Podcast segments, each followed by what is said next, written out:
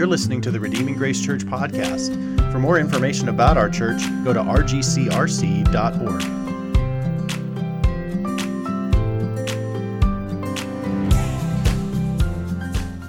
So, just by show of hands, I'd love to just take a quick poll to start our time together. Raise your hand if you love religious hypocrisy. Anyone? You love religious hypocrisy. Yeah, me neither. But that's the subject of the next 18 verses of the Sermon on the Mount. We're going to get Jesus' opinion on what religious hypocrisy looks like and why he rejects it quite fervently and does repeatedly throughout the Gospels. And while none of us think highly of religious hypocrisy, I think we'll find as we go through these 18 verses that there's an uncomfortable amount of it in our own life. And so uh, we are working through the Sermon on the Mount this summer. We've been through the beautiful Beatitudes and what it is that God blesses, what kind of disposition He is creating in His people. And it's totally counterintuitive to any other kingdom that we've ever been in. He then talks about in Matthew chapter 5 going out of the Beatitudes and the persecution that will come as this kingdom engages the world's kingdom. Uh, but the point of this kingdom in the world's kingdom is that they're to be salt and light, a preservative, a witness in the world. And then the natural question would rise like, well, how does this kingdom accord with what God has said his people are to be like in the Old Testament? So Jesus says, I've not come to abolish the law and the prophets, but to fulfill them. This is not a new plan of God. This is a continuation and completion, a fulfillment of the entire plan of God. And in fact, I'm going to bring you into compliance with the law. And we saw that last week where he said, Your righteousness must be greater than that of the Pharisees, and you must be perfect as your Father in heaven is perfect. And so we, were, we dealt with a lot of uh, intense heart surgery from God, from Christ himself through this sermon last week as we thought through that the law needs to be pressed deeper into our hearts, that we need to not look for loopholes, that we need to be not just be content with not murdering people, but actually deal with our anger. Not just be content with not committing the act of adultery, but actually root out lust in our heart, cut off our hands, pluck out our eyes if we need to. We need to not be content with just the fact that, um, that we've done the right paperwork, therefore we're okay, um, breaking covenant, marriage covenant. But no, be a covenant keeper. Just because you've kept the most important oaths but been untruthful in the other oaths doesn't mean that you've kept the law. Like, you're to be people who are people of truth, dealing with anger, dealing with lust, being a covenant keeper, being a truth teller, being a person not prone to retaliation, someone who's willing to absorb. Your disposition is to absorb wrongs and not to up the ante with retaliation, and to not just love your neighbors and hate your enemies, but actually love and pray for your enemies and be perfect as your Father in heaven is perfect. We saw that this kingdom is calling us to a high standard, but in Christ we meet the standard. And then he transforms us into, by sanctification, into conformity with that standard. And we look forward to the day when we will be glorified like Christ. And we will be perfect as our Father in heaven is perfect. And so today, I guess you could look at this chart. We looked at this last week. Uh, my middle school boys, you guys are masters of this. I could have one of you come up and talk about this because I've been talking with you about it. But uh, sorry, that's kind of blurry. It looks better on my computer screen than when it gets here on the TVs. But, but this idea of, I think what Jesus is doing is that um, the Pharisees, the teachers of the law, the people that he's talking to, have had, a, had, a, had the idea of, of, of their idea of God's holiness has been far too low. That God's just worried about them keeping the rules technically, but not concerned about their hearts. And then they've been pretending to be more righteous than they are. And what we find is that Jesus is now splitting that gap quite a bit. God is far more holy than we could ever imagine, and we are far more sinful than we could ever imagine. And as we're seeing that happen, as he applied the law to us last week, we're seeing that now we have a temptation. That as we see the gap between what God's standard is and who we are, we have a temptation. We have a temptation to pretend that we're not as bad as we are, which is exactly what we just saw last week. They were pretending to keep the law instead of really letting the law do the work in the heart. And they were feeling good about the fact that they were technically keeping the law on the outside, but not actually keeping the law in their hearts. And so Jesus blows up their pretend righteousness, just totally blows it up. You're more sinful than you think. Today, Jesus is going to address what it looks like to perform because he's going to talk about the hypocrites and how they perform. You can go back for just a second. How there's now a temptation that God is so holy, we must perform. We must do religious acts to perform before Him. So we're always tempted to either pretend or perform. And what happens is that we really don't need a very big gospel then. We really don't need Jesus very much. If this is the kind of kingdom where really, we're really not that bad and God's really not that holy, then a little bit of pretending and a little bit of performing and we're good. And Jesus is just totally deconstructing that worldview so that we'll need a big Christ. We'll need a lot of grace and a truly different kingdom from the kingdoms of the world. So that's what's happening today is we're going to get the blow up. We got the blow up of the pretending last week. Now we have the blow up of the performing, performing and acting more religious than you really are. And so if you'll look at Matthew chapter 6 verses 1 through 18, let's read them together. You can listen while I read and follow along. It's not I don't think it's on the screen, so you'll have to look on your own words there or just listen. Here's what he says Beware of practicing your righteousness before other people in order to be seen by them, for then you will have no reward from your Father who is in heaven. Thus, when you give to the needy, sound no trumpet before you, as the hypocrites do in the synagogues and in the streets, that they may be praised by others. Truly, I say to you, they have received their reward. But when you give to the needy, do not let your left hand know what your right hand is doing so that your giving may be in secret, and your Father who sees in secret will reward you. And when you pray, you must not be like the hypocrites, for they love to stand and pray in the synagogues and at the street corners, that they may be seen by others. Truly I say to you, they have received their reward. But when you pray, go into your room and shut the door, and pray to your Father who is in secret, and your Father who sees in secret will reward you. And when you pray, do not heap up empty phrases like the Gentiles do, for they think that they will be heard for their many words. Do not be like them, for your Father knows what you need before you ask Him. Pray then like this Our Father in heaven, hallowed be your name. Your kingdom come, your will be done, on earth as it is in heaven. Give us this day our daily bread, and forgive us our debts, as we have forgiven our debtors. And lead us not into temptation, but deliver us from evil. For if you forgive others their, their trespasses, your heavenly Father will also forgive you. But if you do not forgive others their trespasses, neither will your Father forgive your trespasses. And when you fast, do not look gloomy like the hypocrites, for they disfigure their faces, that their fasting may be seen by others. Truly I say to you, they have received their reward. But when you fast, anoint your head and wash your face, that your, fasting, your fasting may not be seen by others but by your Father who is in secret, and your Father who sees in secret will reward you. We saw last week that primarily how we treat others was in view. The second table of the law, the second half of the commandments, related to how we treat one another anger and revenge and oath keeping. How we, how we treat one another is important to God. Here we see what is our vertical relationship with God. What is the motivation for our giving before God, our praying, our fasting before God? Is our goal to please God or to be seen by people. So, the title of our sermon today is Be Genuine Before God. And if I were to summarize the whole sermon in one sentence, okay, here we go, it would be replace performing religion before people with genuine religion before God. Replace that. Replace performing religion before people with genuine religion before God. That's what verse 1 tells us. Beware of practicing your righteousness before other people in order to be seen by them for you will have no reward from your Father who is in heaven. You're to live coram deo, before the face of God. Your righteous deeds, your Christian behavior, your piety is to be Godward focused, as if He is the only one who sees. In fact, arrange it in such a way that He is the only one that sees a lot of it.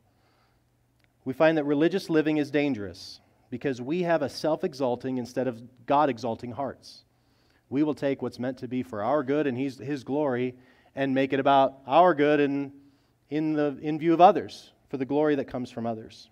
Jesus says, Beware. Beware. This is dangerous. Religious living is dangerous.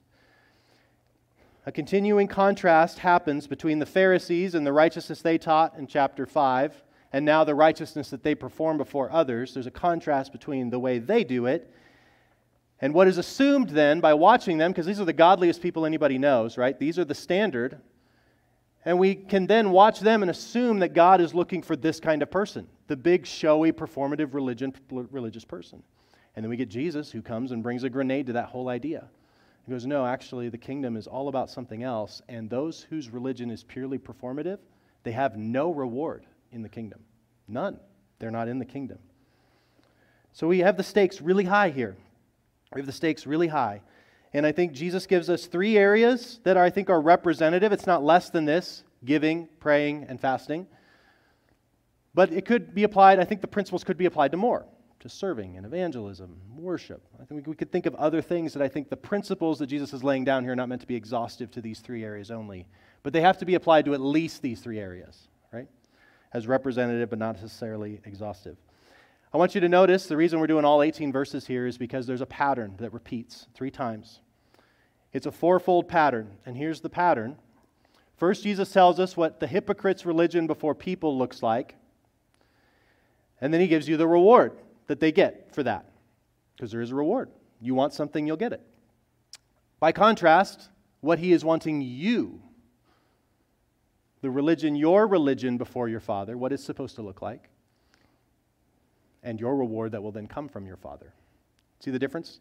That contrast is going to happen. He's going to work that fourfold cycle three times.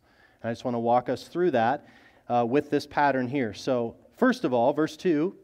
Well, actually, he says, uh, he talks about the hypocrites, right? Hypocrites, just in Greek, means actor. Someone who would put on a mask and play a role on a stage. Like, literally, that's the word. Is someone who plays a role. You know, like Tom Cruise in Top Gun. He can't actually fly an airplane like that. He's pretending, right? That's the idea here, is that there are pretend God-fearers. People who see church, see the synagogue, see gathering together as a stage that they perform on. And so they put on a mask and they play a role. So the actors, the hypocrites. Verse so concerning giving, verse 2, the hypocrites, the actors' religion before people. Related to giving, look at verse 2. Thus, when you give to the needy, sound no trumpet before you, as the hypocrites do when the, in the synagogues and in the streets. So, when the time to give in the synagogue would come, they made a big to do, almost like blowing trumpets. Uh, I couldn't find any proof that they actually blew trumpets, but the idea of Jesus giving this picture of going, they make a big deal about it. Make sure that all those coins really clink loudly, right? Make way, the big giver is coming through, right? He needs to get his name on a building. We're going to, he's, you know, he, he's, he's getting all of this regard for it. Uh, the, the thing that came to my mind when I thought of this is in the movie Aladdin. Aladdin gets transformed into the prince, and then it's make way for Prince Ali, right? Like that sense of going, he's pretending to be something he's not, and he's really got to put on a big show, right? He's got to compensate for the fact that he's faking here. And so make way for the big giver. Blow trumpets because the person who gives a lot of money here is coming through. When it comes to praying, verse 5, this is what the hypocrite's religion looked like, is really trumpeting, literally, their giving. Verse 5, when they pray, you must not be like the hypocrites, the actors, for they love to stand and pray in the synagogues and at the street corners that they may be seen by others. So there was a call to prayer three times a day. And they always, the hypocrites are always looking to be in just the right spot when the call happens, right? So they're making sure that they're, if they're not in the synagogue at the high place where everyone can see and hear them, they just happen to be there when it comes out, oh, that worked out. I get the prominent spot, right? Or if they're not in the, in the synagogue and they're traveling around, they're making sure that they're on a busy street corner. So that then when the call to prayer comes and they face the temple or the synagogue or wherever they begin to pray, they're going to get maximum credit for it, right? So, if you've been to Waikiki, you know that big bucket that fills up with water? And then when it starts to get to a certain level, the little thing, the little bell starts to go off, and all the kids swarm, and then they all kind of jockey to be able to get right where the water is. That's kind of the idea here. Is the bell is starting to ring, it's time for prayer, and you got all of these hypocrites trying to get to the spot where they can be the loudest. And if you can just imagine them all trying to pray louder than each other so that they can get the most credit. God's going, I that's what it looks like. It's people elbowing, their way in to try to be seen and heard for their prayers. Verses 7 through 15 are a bit of an exception to the pattern here. Because then what happens, we get to fasting a little bit later, but Jesus goes a little bit off script here, and in 7 through 15, he switches it to not the hypocrites, but the Gentiles. And then he doesn't talk a lot about rewards there, he talks about needs, and then he gives a the Lord's Prayer. We're going to look at that the next two weeks, actually. We're going to take that and we're going to kind of set that to the side for a moment. um, and look at just the way the pattern works. And then we're going to look at the exception to the pattern because all of the pronouns in verses 7 through 15 are plural. So while he's talking about private prayer, he does not want us to exclude public prayer or gathered prayer. And he gives us the Lord's Prayer. All of these others are the, the pronouns are in the first person when it comes to giving, that first section on praying and fasting. He's wanting you in your individual relationship with God. But he doesn't want to give you the wrong impression that you are not to gather to pray together and that the Lord's Prayer is in the plural. It's not my Father who art in heaven, it's our Father, which presumes you're praying with people and you're considering your prayer requests in light of other people, right? There's nothing individualistic about the Lord's Prayer at all. So there is a time for private prayer, which we're going to talk about today. But don't, don't let that think that now you don't have a responsibility to your brothers and sisters that you do have a responsibility to gather with your brothers and sisters and to pray with them, right? And he gives us a model prayer. So I think actually the exception, which we'll look at in the next couple weeks regarding prayer, um, gives a special emphasis and sort of pulls a lot of this together. So, but then we get to verse 16 related to fasting, and we see the hypocrites. It says this when, when you fast, do not look gloomy like the hypocrites, for they disfigure their faces that their fasting may be seen by others. We read in other places in the Gospels that the scribes and Pharisees t- typically fasted twice a week. They would go a whole day without food twice a week. That was kind of the bar, the standard. That's what the holy people do. And what they would do is they, you know, as if fasting isn't unpleasant enough, they wanted to exaggerate it. So they're making their eyes look more sullen, they're moaning more when they walk. Like, it, you, you know, like, did you ever like exaggerate not feeling well so you didn't have to go to school, right? It's that kind of like, oh, my stomach hurts so bad. And then five minutes later, you're eating popcorn or something, right? Like you just, it's that, it's that kind of idea. Is that it's not just that they're fasting, they are. It's not just that they're giving, they are. It's not just that they're praying, they are. It's that they're, they're exaggerating it. They're being hypocritical about it. They're actually like, it's almost like they're putting on makeup to make it look worse than it is, just so that people would go, boy, he's really fasting. He's really fasting. Look at, look at that. Look at him. And it's working. It's this exaggerating of what's really happening. And so, what we see is the hypocrite's religion before people is marked by impressive acting, public adulation, and it's all self serving, right? They don't have God in view at all. They don't really, it's like God isn't really, God is being used as a way to promote myself. I'm not actually praying to God, I'm promoting myself and using God's name to do it. It's breaking the law, isn't it? It is making an idol. It's using God's name in vain because your giving, your praying, your fasting are for you, not for Him. And so we see what the hypocrite's reward is. And Jesus says the exact same thing three times, just so we're not, just so we're clear of what God thinks of all three of these, which I think are representative of a whole lot of other things that we could do for the show of people in God's name, but it's really about us. Verse 2, the end of verse 2, related to giving Truly I say to you, they have received their reward. Concerning praying, at the end of verse 5, truly I say to you, they have received their reward. Concerning fasting, in the end of verse 16, truly I say to you, they have received their reward. And here's the good news is that in this passage, everybody gets what they want. This is, this is a great passage because everybody gets what they want. Like, if your religion is about getting the praise of people, congratulations, you'll get it. But you'll get condemned by God. But you don't care about that, so it doesn't matter, right? But if your religion is for the sake of pleasing God, congratulations, you'll get that too. This is a wonderful passage. Everyone gets what they want. High five. You want the praise of people? God will let you have it. If you want His approval, you also can have that too. So their reward is that they'll be noticed, they'll be admired, they'll be praised by people. God goes, that's what that deserves. That's all you get, right? That's your reward. So that's one category, the hypocrites. What their religion is marked by, what their reward is. Now we move to the other category, and what Jesus says your religion, your religious piety, your personal spiritual practices, what they're to look like, and then what the reward comes from there. Here's what you are to do, Jesus says, if you want to be one of my, one of the kingdom citizens. I guess before we move to that point, remember verse 1 Beware of practicing your righteousness before other people in order to be seen by them, for then you will have no reward from your Father who is in heaven. So, just very clearly, there's no reward. There's no heavenly reward for this kind of piety. Right? Jesus warns because it's a real danger.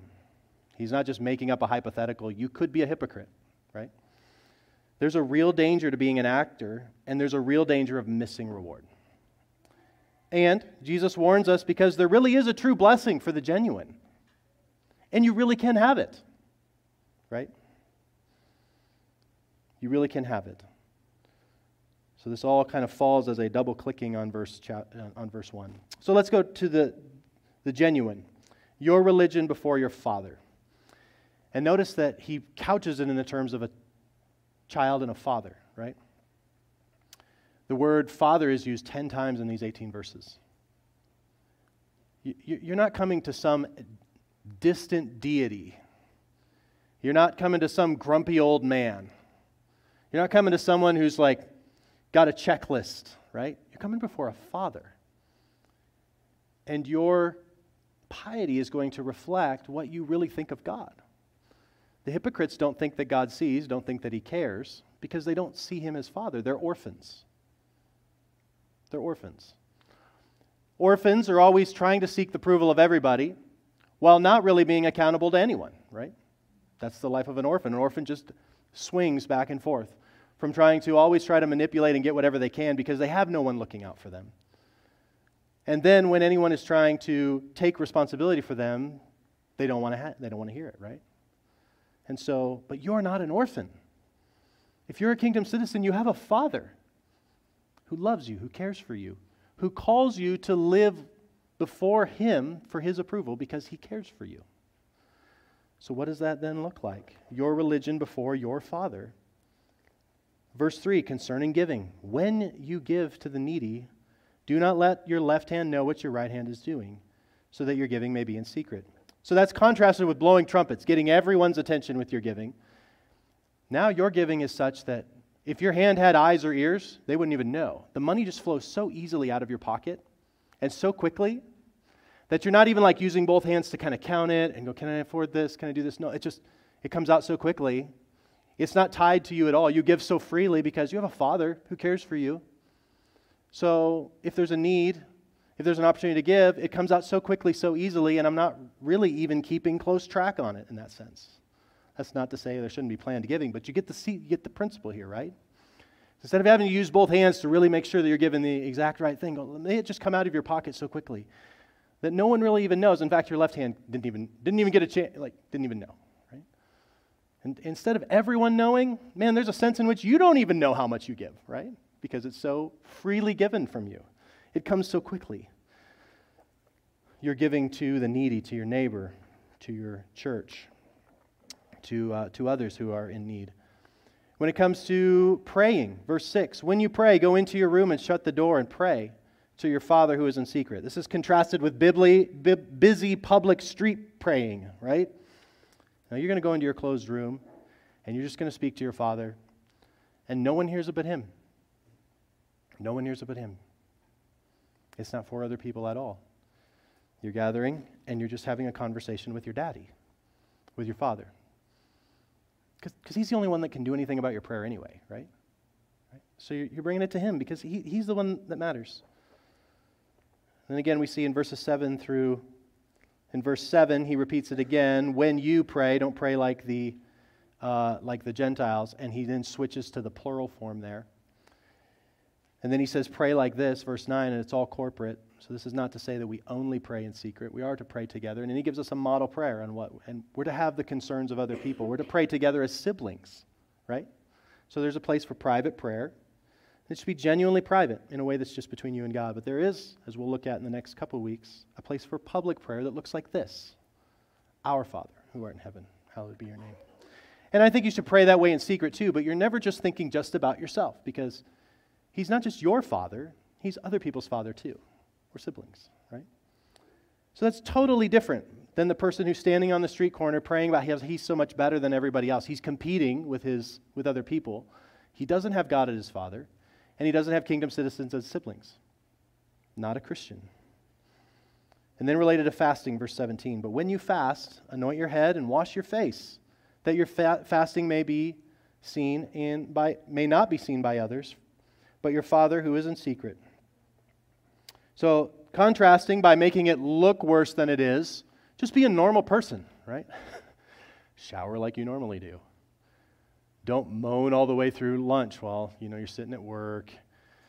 Oh, your sandwich looks so good. I wish I could have it, you know? Like just be a person. Just you know, just drink your water, have a conversation. Like that's the idea. Is just be normal, right? Just be a person, and uh, and let your fasting not be something that you draw any attention to at all, because it's not for other people. It's not really even for you. It's because you're praying to God. You're spending some time going without something so that you would have more intensified prayer for God. You would turn your physical hunger into a hunger for God. And so instead of making it appear worse, look better than ever. Look better on those days when you fast. And only God and you will know. But the Father who sees what is in secret will reward you. He will hear you. He will pray. He will be honored by the fact that you've done it really only for Him. So, the religion before your father, of a child with his father, in this relationship to God, is marked by secrecy, no scorekeeping, and God seeing. Right? I think that's just straight from the text right here. And what's the reward you'll get from your father? Your father sees that instead of being like showy and being about people and you kind of using him to promote yourself, what if you had no self promotion at all? At all? And you were simply communing with your father. You were simply obeying and living for your father. What would be your father's response? He's not impressed with this. No reward for this. They're cut out of the will. They don't get any of my attention. They get, they get what they get from people. That's it. What do these people get? What does, what does your reward? What is it that you get? Well, in verse 3b, related to the last part of verse 3, related to giving, your Father who sees in secret will reward you. Your giving is not unnoticed, it's not uncounted by God. Let me give you an example Luke chapter 21, verses 1 through 4. Here's an example. I think it's on the screen, maybe. Jesus looked up and saw the rich putting their gifts into the offering box, doing exactly what he's talking about, right? Everybody sees this. And then he saw a poor widow who put in two small copper coins. And he said, so he grabs his disciples and goes, Hey, do, do you see what I see? Calls his disciples' attention and goes, Hey, I tell you, this poor widow has put more than all of them. For they all contributed out of their abundance. But she, out of her poverty, put in all that she had to live on.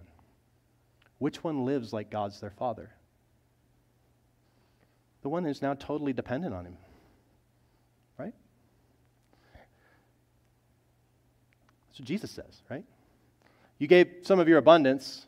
Jesus is like, I, I give no credit to that. But the one who gave, what she even depended on. Oh, I noticed that. And he's teaching them a lesson, right, on that. Comes to praying at the end of verse 6 Your Father who sees in secret will reward you. So we, we even saw a live version of that with Jesus, you know, noticing this woman. Comes to fasting, verses at the end of verse 18, and your Father who sees in secret will reward you. It's the exact same thing. God sees this kind of heart that results in this kind of action that gets no credit in this life, gets no credit in this world, God goes, I'm, I'm going to reward that.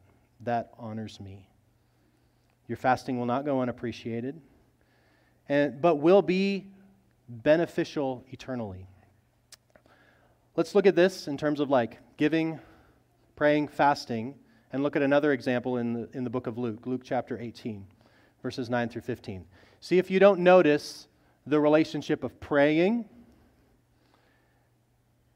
fasting, and giving in relation to the hypocrite and the genuine.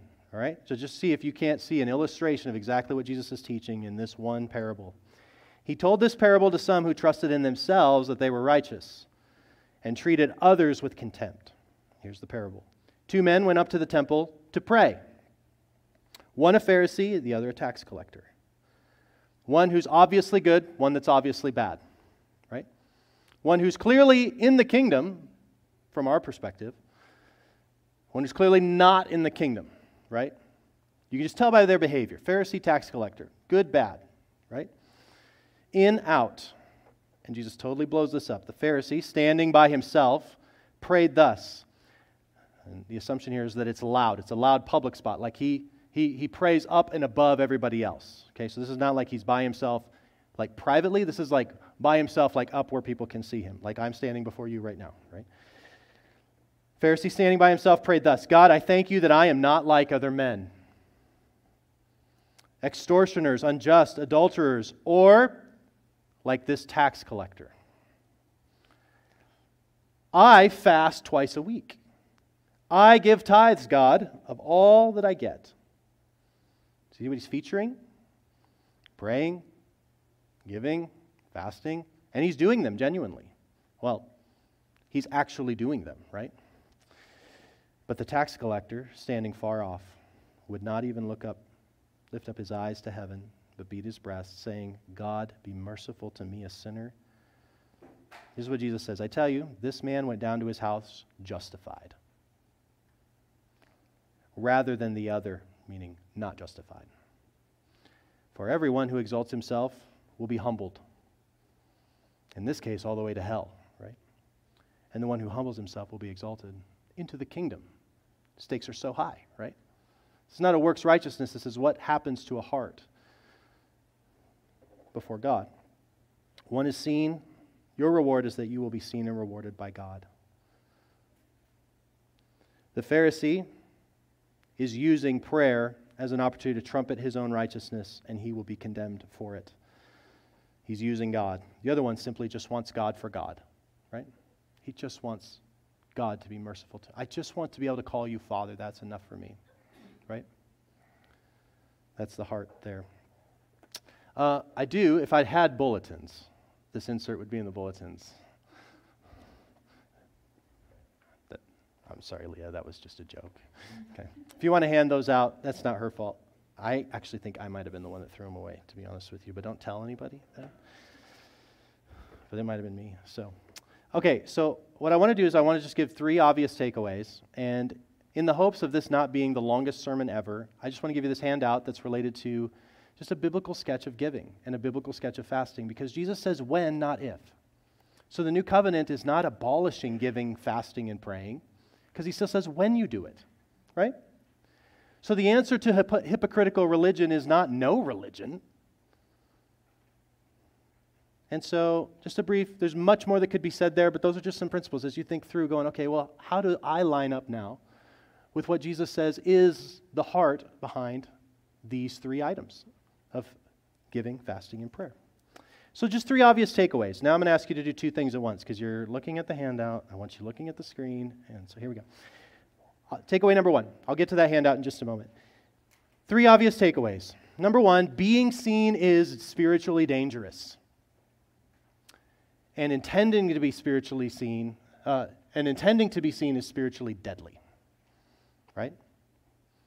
So we have to be very careful about standing up on this in front of you. This is a huge temptation right here to perform. This is a huge temptation up here. We have to be very careful. It's, it's a huge temptation to lead worship up here. Ask anyone who's led worship up here. It's a real temptation to move to performance, to want people to think well of you. It's a real temptation to come up here and pray. Like to be in front of people is spiritually dangerous, right? And so we need to be careful about who we let be elders, who we have preach, who we have lead worship. We need to look out for each other because this is dangerous to be seen. It's really dangerous. We can think of all kinds of stories of megachurch pastors that all of a sudden fall, right? Because being seen is so deadly, dangerous. But intending to be seen is deadly. There's a way to navigate the danger and still be safe and still be humble, right? There's still ways to do that. But to intending to be seen is spiritually deadly, right? Stage is dangerous. Position in a church is dangerous. Your social media is dangerous because it's easy to want to be seen, right? Prayerfully scroll back through your social media and examine your motives, right? And take the Luke 18 tax collector position. Not, I'm glad I'm not like those people. right? Is all of our trumpeting before people going, I'm glad I'm not like those dirty liberals. Like, I'm just like, you know, like my righteousness, my works, my, I'm so much better than everyone else, right? No, take the position of the tax collector. Go, God, have mercy on me. I have so much sin. Like, I have nothing to trumpet, right? I just want to be before you. James 4, 6 through 10. God opposes the proud, but gives grace to the humble. I like to think of that in terms of his hand, right? If you're proud, God has no problem pushing you down, right? But if you're humble, then his hand is under you. Do you want your hand do you want his hand on top of you or do you want his hand under you, lifting you up, right? He gives grace to the humble. Submit yourselves therefore to God. Resist the devil and he will flee from you. Draw near to God, and he will draw near to you. Cleanse your hands, you sinners, and purify your hearts, you double minded. Be wretched and mourn and weep. Let your laughter turn to mourning and your joy to gloom. Humble yourselves before the Lord, and he will exalt you. So, being seen is dangerous, intending to be seen is deadly. Number two, the answer to hypocritical religion is not no religion. Get that? He says when, not if.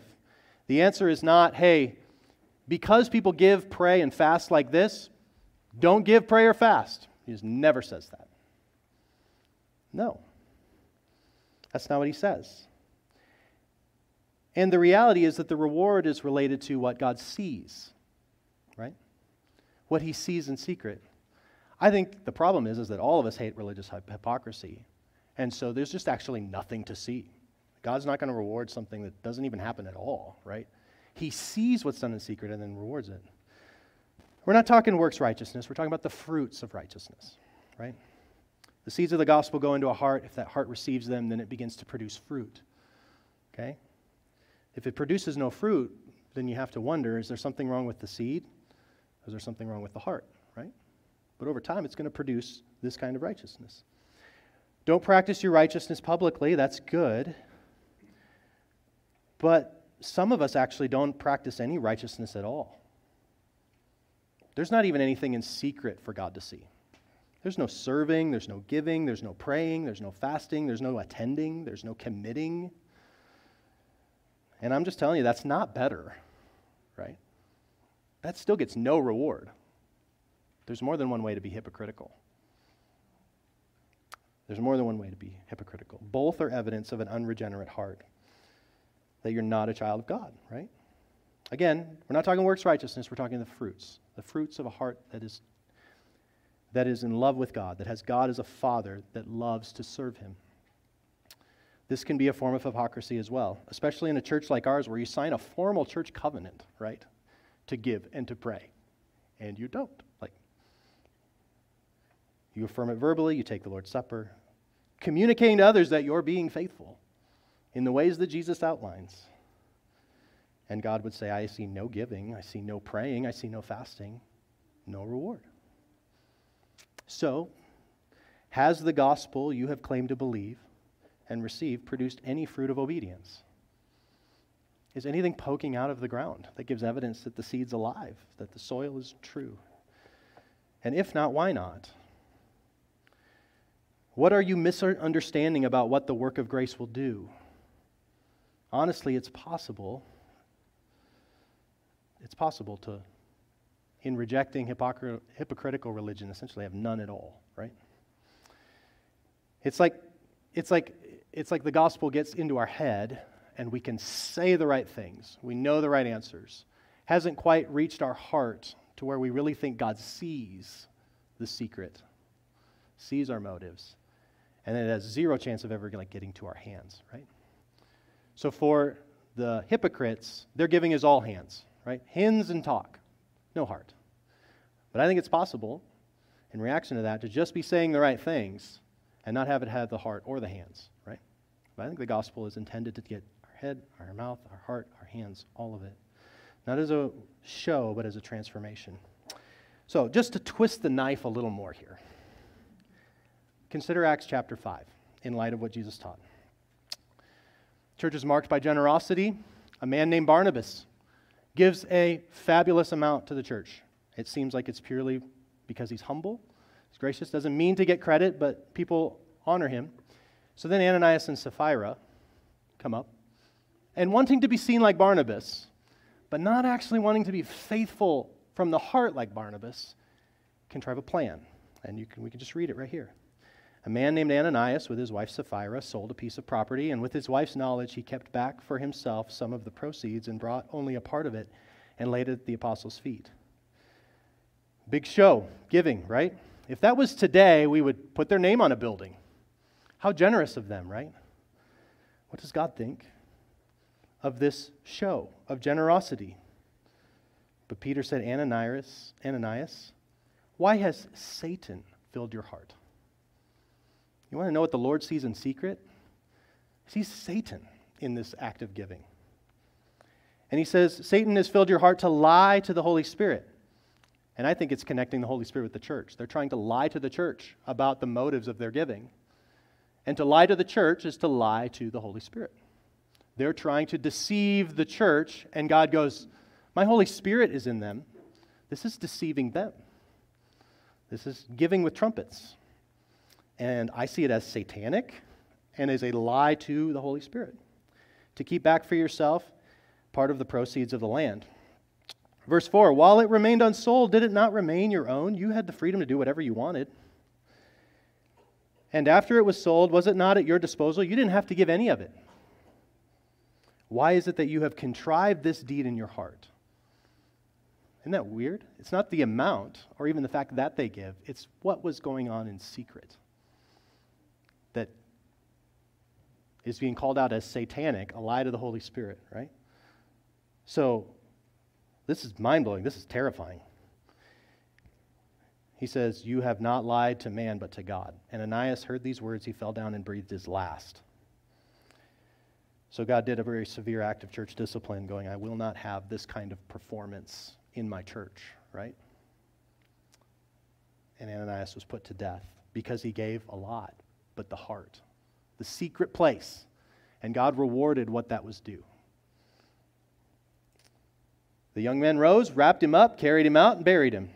After that, after an interval of three hours, his wife came in, not knowing what had happened. Peter said to her, Tell me whether you sold the land for so much. And he said, Yes, for so much. But Peter said to her, How is it that you have agreed together to test the Spirit of the Lord?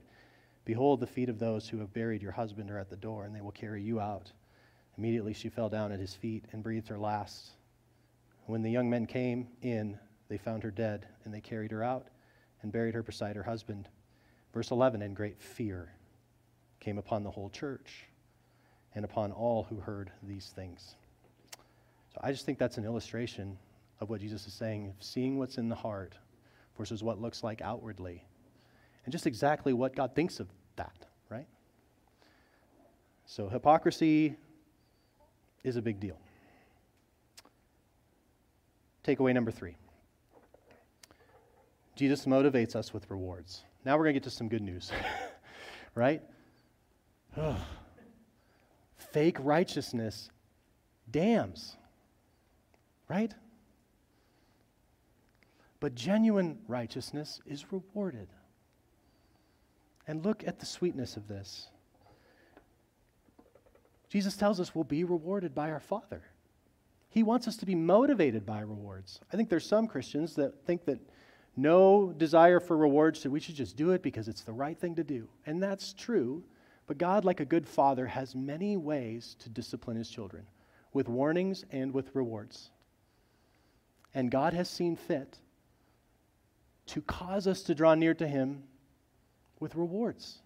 Your father will reward you for this. It's okay to give wanting a reward from God. It is okay to pray wanting a reward from God. It is okay to fast wanting a reward from God. In fact, he's telling us lean into that. Jesus dangles the carrot of reward on purpose. Christianity is not opposed to desire. We're not Buddhists trying to kill off our desires. In fact, our desires are far too shallow. We'd rather have a few extra dollars in our pocket or get uh, have people impressed with our prayer as opposed to what God could give us. Like if we could just trade all of our money, all of our prayer, all of our fasting for the blessings of God, we would do it all the time, right? If we knew how much God compensated for true righteousness, we we wouldn't want to do anything else. And so God is Jesus is trying to cultivate us a true desire, a greater desire that's greater than than money and fame and prestige, a desire for God. We're not trying to kill off our desires, we're trying to see them fulfilled in God. Again, he's a good father. He has many tools of motivation. He can and does use them to shape and mature us, and he's not stingy. We're not going to get to the end of our lives going, This is what I get for my prayers. No, he's generous. He pays well. It's like my kids going and mowing for grandma. I can't imagine how much they pay my kids to mow the grass. Like, I will quit my job pastoring and come mow for you. But because grandma is so generous, right? And your heavenly father is just that much more generous. So give and pray and fast because he compensates so well. That's a good desire. That's okay to pursue that desire, to be compensated by God, to be rewarded by God. John Piper puts it this way God is most glorified in us when we're most satisfied in him. Augustine, back in the 1400s, said this You have made us for yourself, O God, and our hearts are restless until they find their rest in you. Fake religious practice never satisfies, which is why you always need more people to notice you. It will never satisfy the hunger, but one simple prayer in the closet with God is worth a million before crowds, right? Oh, it's so much more deeply satisfying. The Westminster Shorter Catechism, the answer to the first question is this The chief end of man is to glorify God and enjoy Him forever. So we give, we pray, we fast because our God is so enjoyable, and this is a way to enjoy Him. And God says it's just our little secret, right? I just have like this little inside thing with you and me. Only you and I know how much you give and pray and fast. And that's exactly the way I want it, you know, because it's just between us in a way that's not for everybody else. Jesus is inviting you to pursue your own deepest, greatest, eternal happiness in God. That's the invitation. Not just the stark warning, we hit that hard, but oh, the rewards in front of you. Trade public piety and its praise. It's so cheap. It's cotton candy, tastes good in a moment, but doesn't nourish. Trade no piety and nothingness for true piety, true religion that will make your soul come alive and sing and delight forever. C.S. Lewis says that we're far too easily pleased. We're content making mud pies in the dirt when we could be enjoying a long vacation on the seas. Oh, we're settling for such little things. If we just do public religion or we just do no religion, oh, my friends, there is so much delight in the disciplines. So, let me ask you this Does giving generously in secret make your heart sing? It makes God's heart sing. And it can make yours as well if that's your aim. Does praying fervently in secret make your heart sing? It makes God's heart sing. I love that. I can't help but reward that. Does fasting regularly in secret make your heart sing? Makes God's heart sing. Your Father, if He really is genuinely your Father, He misses nothing. He sees everything. And He compensates hand, handsomely those who live this way before Him. So the question then is what do you want? Do you want the praise of men? You can have it. Do you want the reward of God? You can have that. Through a genuine relationship with Him through Christ. Psalm 16:11 says, "You make known to me the path of life. In your presence there is fullness of joy. At your right hand are pleasure, pleasures forevermore." Your right hand gives without your left hand knowing. God's like, "Well, you should see what I have in my right hand." For those who come and pursue me for me. So you can see the handout there. Just a few things there. This isn't meant to be a law. You know me. I don't talk a lot about giving or any of that stuff. So this is not meant to be a hammer or, man, he's just always talking about money. No, Jesus talked about money, so I just brought it up. I just wanted to unpack, I think, the implications and illustrations in the scriptures of what I think Jesus is saying. But if you want to kind of dig into there, you can kind of see in the Old Testament the mandatory tithing to God. The Old and New Testament are a little bit different in some ways. The Old Testament, there was no government social system. So the people were, in a way. So, in some sense, um, so, so there's, I'm not trying to lay any law on you here, but just trying to give you a brief sketch of things to think about. They're going, okay, w- what should we do? What should we pray about doing individually or as families? And so you can see that the conservative estimate is that 25 to up to 40% of the earnings was committed to caring for the poor and for the religious uh, community. Um, that's not even counting the sacrifices that you would then bring and what that might cost you.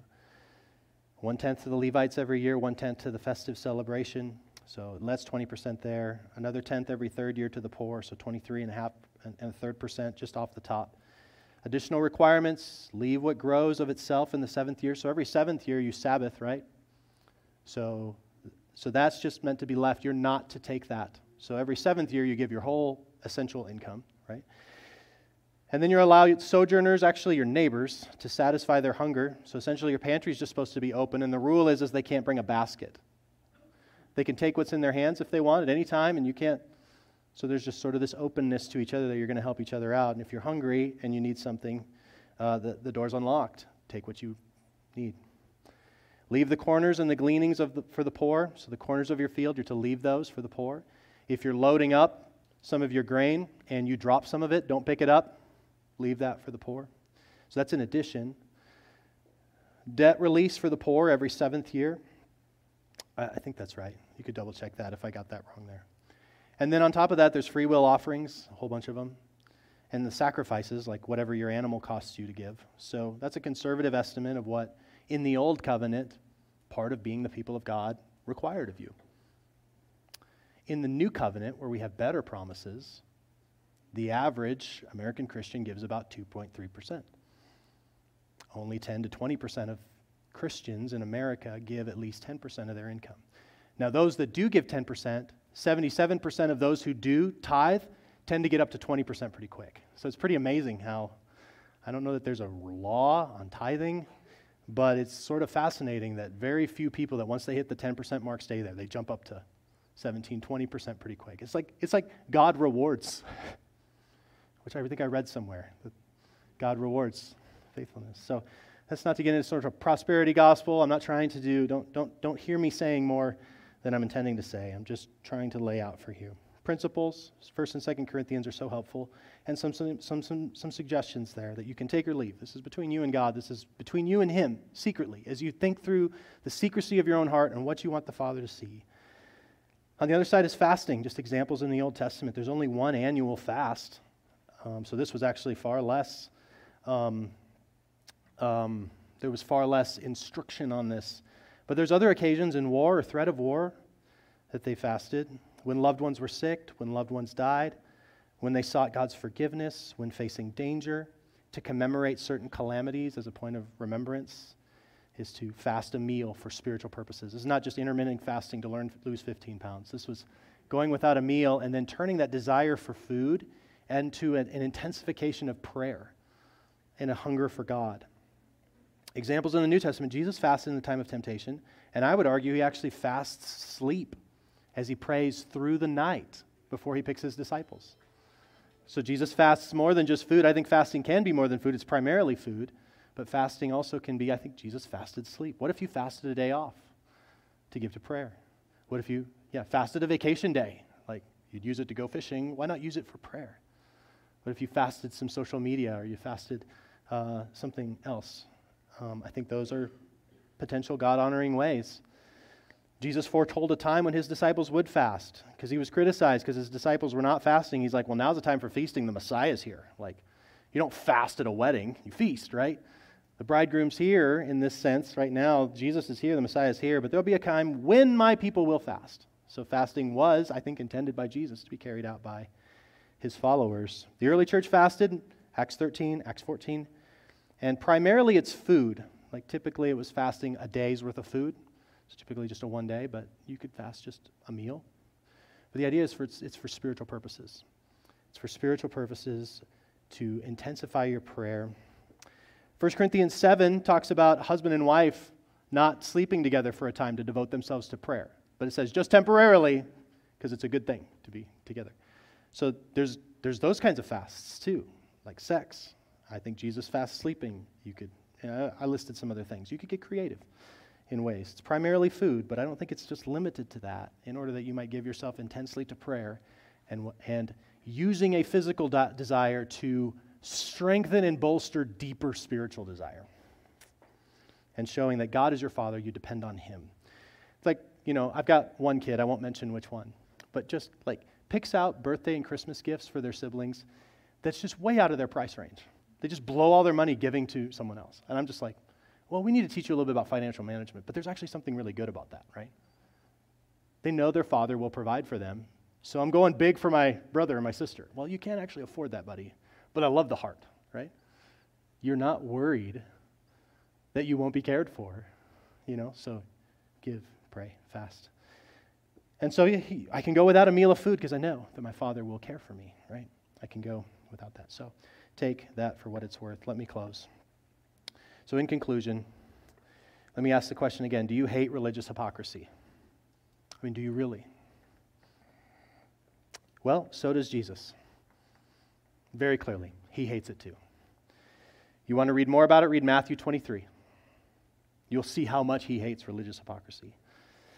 And I would encourage those of you in here that maybe aren't Christians, maybe you've been put off by Christianity because of religious hypocrisy.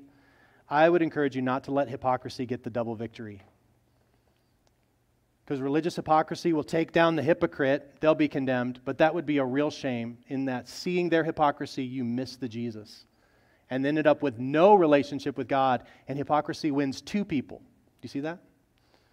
Don't let the religious hypocrisy of others keep you from Jesus. Jesus hates it too, right? And that would be such a shame for people to miss Jesus because of the hypocrisy of Christians. And if that's where you're at, I would pray and plead with you Jesus is no hypocrite. Consider him. He agrees with you about what ought to be rejected. He is the only remedy for your hypocrisy, for their hypocrisy.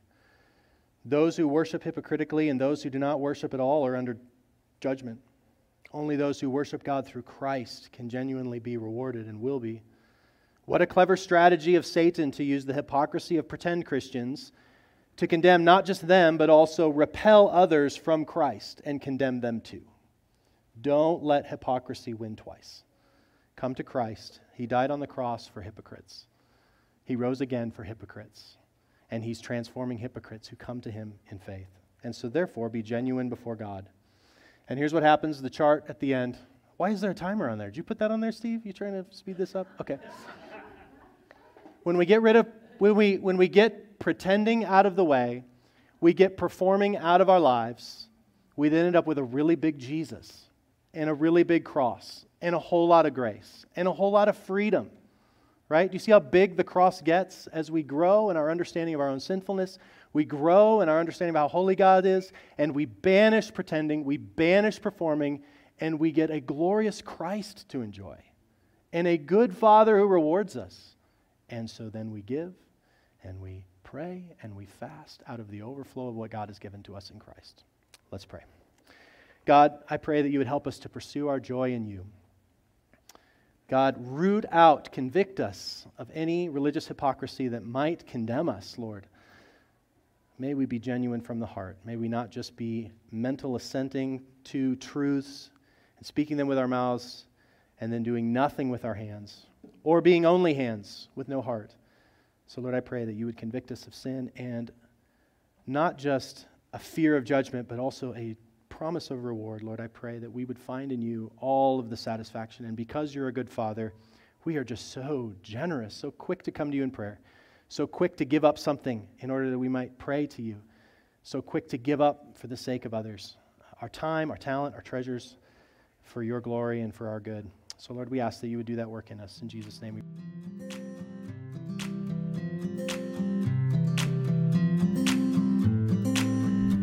Thank you for listening to the Redeeming Grace Church podcast. For more information about our church, go to rgcrc.org.